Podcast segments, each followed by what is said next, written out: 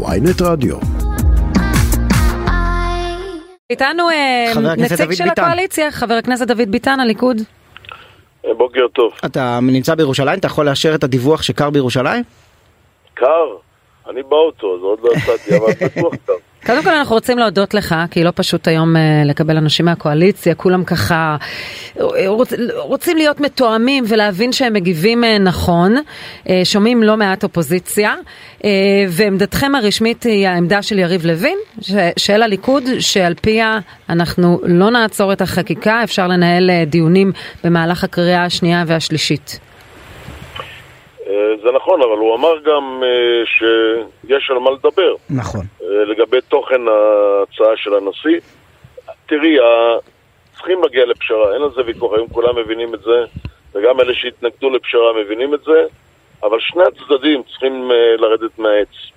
הנשיא, בנושא של אה, הפסקת החקיקה, הקפאת החקיקה, הלך לטובת האופוזיציה ולא לטובת הקואליציה, וזה חבל. אבל, אבל? אומר, יש אומר, פה בוגי. יעלון, אומר פה בוגי יעלון, הוא אומר תשמע, מה שהתחיל את כל האירוע זה קידום החקיקה. אז אה, אה, ש- כשהתנאי הראשון הוא עצירת החקיקה, זה לא אנחנו- בחירת צד. לא, לא, לא, תסלח לי.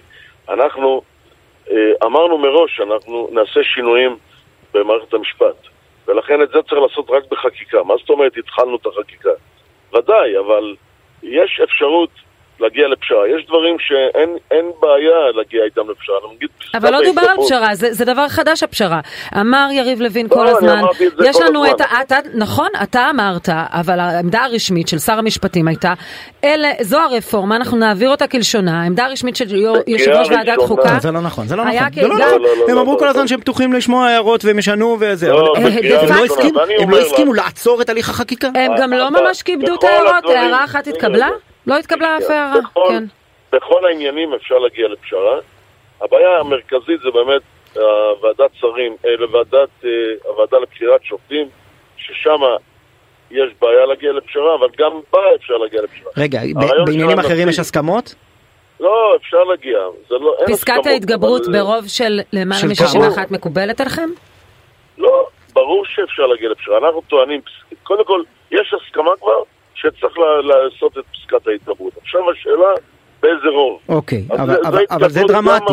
כי, כי לא, לא, אהרון ברק, רגע, אהרון רגע, ברק. מדבר כבר 20 שנה על פסקת התגברות, כבר 30 שנה האמת, אפילו לא, ביוזמתו אבל נחקקה פסקת התגברות, גדולים, אבל הוא מדבר על רוב של 70-80 חברי כנסת, ש- אנחנו- שמבחינת הקואליציה הופך את זה לחסר משמעות. זה לא בסדר, אז הוא טוען, אבל אה, אנחנו אומרים 61, חברים מהאופוזיציה אומרים 65. תראה, יש שיטה שאני הנהגתי אותה כשהייתי יושב ראש קואליציה, שבקריאה ראשונה אתה רשאי משפטית לשים את שתי האופציות. זאת אומרת, אופציה אחת ה-61, אופציה אחת ה-65, ולהעביר את הקריאה הראשונה. אז היה ו- היה ותקדמו את החקיקה. בקריאה רגע, ראשונה אתם תציגו שתי את לא אופציות? נותנת לי לדבר. לא, אני אני מנסה אומר, להבין. יש שיטה, יש שיטה, ואפשר להכניס בקריאה ראשונה את שתי האופציות, ואז בשנייה ושלישית כמובן אתם צריכים להגיע לאופציה אחת.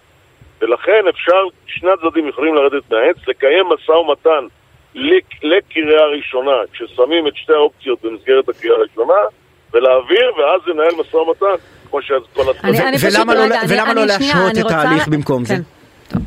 סליחה? לא שמעתי. למה לא פשוט להשהות את ההליך במקום זה?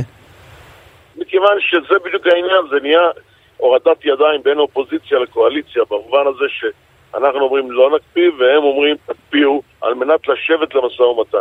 וזה בדיוק זה העניין. גם אנשים מציע צריכים לגלות פשרה, מנהיגות זה לא רק האופוזיציה. חבר הכנסת. ביטן, זה גם נשיא המדינה מבקש לעצור. זאת אומרת, מי שמגשר. אז צריך, צריך לכבד את נשיא המדינה במובן של המתווה, אבל עצם ה... כדי לעצור או לא לעצור, שני הצדדים צריכים לגלות מנהיגות ול- ולעשות את הפעולה. הפעולה היא להתחיל את השיח כבר עכשיו, להכניס אופציות במסגרת ה... בלי לוותר על, ה... על הטענות, כל אחד ישים את האופציות שלו בקריאה ראשונה, להעביר את התהליך לקריאה ראשונה, ואז לשבת למשא ומתן אמיתי במסגרת... אה, ההצעה הזו, ש... רגע, אני שנייה מנסה כן. לשאול, באמת, בפועל, ההצעה הזו של הגשת שתי אופציות לקריאה ראשונה, היא, אתה ניהלת דיון עם אה, לא, יריב לוין, לא, עם שר אני- המשפטים, עם אני יו"ר ועדת חוקה? זו הצעה שלך? לא, ודאי שלא, אני מעלה את הרעיון הזה. אה, הם- כי- אוקיי. מישהו עם ניסיון בתחום של, ה, של הכנסת ובמשאים ומתנים שניהלתי בזמנו. אוקיי, זה לא על דעת אה, יריב לוין. כשאתה... לא, אבל אני מציע את זה ואני חושב ששני הצדדים יכולים לרדת מהעץ אה, במסגרת ההצעה שאני מציע. יש לי שאלה אליך כחבר ליכוד. הרי אפילו אם תסכימו לכל התנאים של הרצוג אה, אה, היום בבוקר, עדיין החבילת החקיקה הזאת שתתקבל היא אה, חלומו הרטוב של הימין עד לפני חמישה חודשים. למה לא להסכים ואתה יודע להסתפק, ב, להסתפק במועט? אורנים קטן ולא אורנים גדול. טוב, קודם כל, אתה יודע, יש לנו רוב, רוב בעם היום, רוב בכנסת קיבלנו אותו ב... ב קיבלנו אותו ואנחנו רשאים לממש אותו, אחרת בשביל מה אנחנו קיבלנו את הרוב הזה, אבל, אבל לכן זה ברור שצריך לעשות שינוי, ואנחנו, והשינוי יהיה. גם האופוזיציה כבר מסכימה לשינוי, מבינה את המצב, שיש לנו רוב בכנסת להעביר כמעט מה שאנחנו רוצים, ואנחנו לא צריכים להעביר מה, ש- את כל מה שאנחנו רוצים, כי יש גם מגבלה לכוח, ואת זה אנחנו גם צריכים להבין. אבל הם צריכים להבין שלנו יש חוק. זאת אומרת, ברגע ששני הצדדים יבינו את שתי הדברים האלה, אז יש סיכוי לפשרה. ואני אומר לך, בחלק גדול מהעניינים אין בעיה לפשרה, אני אתן לך דוגמה, אוקיי? גם הרעיון של הנשיא, דרך אגב, להגדיל את בית המשפט העליון, ואז נוכל להוסיף שופטים ולתקן עיוותים שאנחנו טוענים להם במינוי השופטים ובהרכב, במגוון של השופטים בבית המשפט העליון, זו הצעה טובה מאוד של הנשיא. אגב, השופטים, השופטים את הבעיה. מתנגדים להגדלת בית המשפט העליון באופן אה, מסורתי, הם רוצים שזה יהיה נכון. קבוצת אז- עילית של, אה, של משפטני חוד, לא, אה, לא בסדר, משהו אבל- רחב יותר.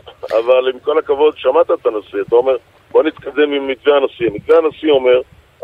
אבל, עוד לא שמעתי את אסתר חיות מגיבה אה, בסדר מצד. שני, הקטנת העומס השיפוטי שמתקיים היום על בתי המשפט זו מצווה גדולה מאוד שלא, לא, זה כרגע לא ברור. קיימת בכלל ברפורמה נכון, שלכם. אבל גם שר המשפטים אמר שמדובר בשלב א', בשלב ב' יביאו את הדברים האלה. אז אפשר להכניס את הכל כבר בשלב שזה א'. אחד הדברים הכי חשובים. אתה יודע, אתה לא, דיברת, על.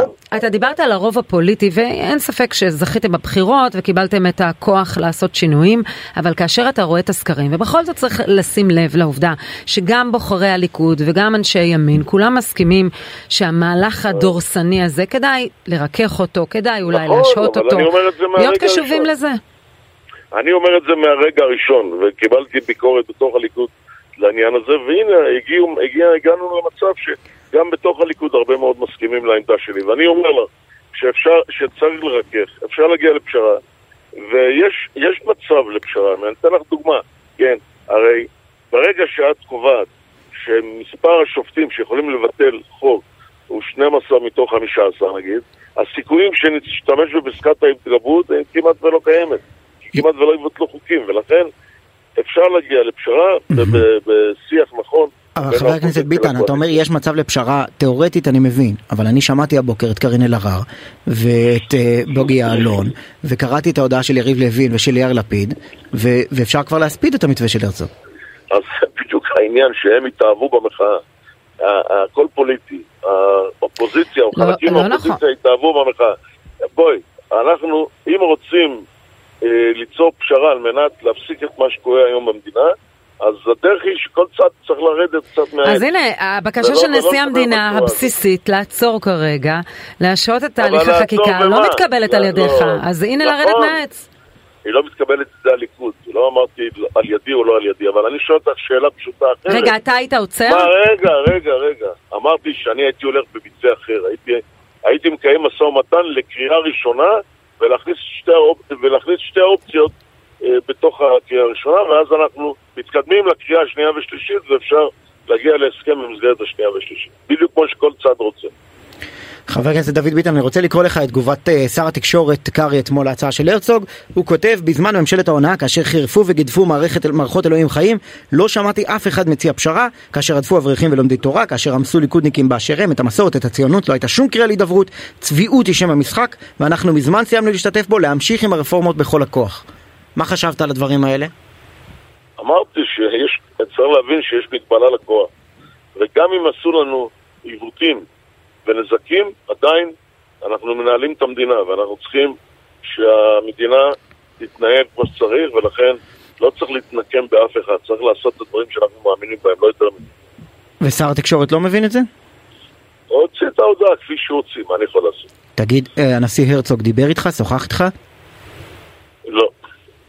כי- כי השאלה היא מה, מה בדיוק עמדת הליכוד, העמדה של קרעי, העמדה של יריב לוין, את נתניהו לא שמענו. כרגע? עמדת הליכוד היא עמדת יריב לוין שאמר שהוא בעד אה, משא ומתן לפשרה, יש מקום לפשרה, אבל הוא לא מוכן להקפיא את החקיקה. זאת אולי עמדת תדבר איתו, אולי. תציע לו את הפשרה שלך. אני אדבר איתו כשאני אגיע לכנסת, אני בדרך- בדרך. אם אני אראה אותו, אני אדבר איתו. המאזין המושבע יריב לוין, ששומע את אה, הצעת חבר הכנסת דוד ביטן, מעניין אה, מה עמדתך. אגב, אה, אתה יודע שבאופוזיציה יש תמיכה ברעיון הזה? כי עדיין מה שאתה לא, לא, מציע... זה- זרקתי, זרקתי את הרעיון לאוויר על מנת ששני הצדדים ישמעו אותו וירדו מהעץ. זה הכל.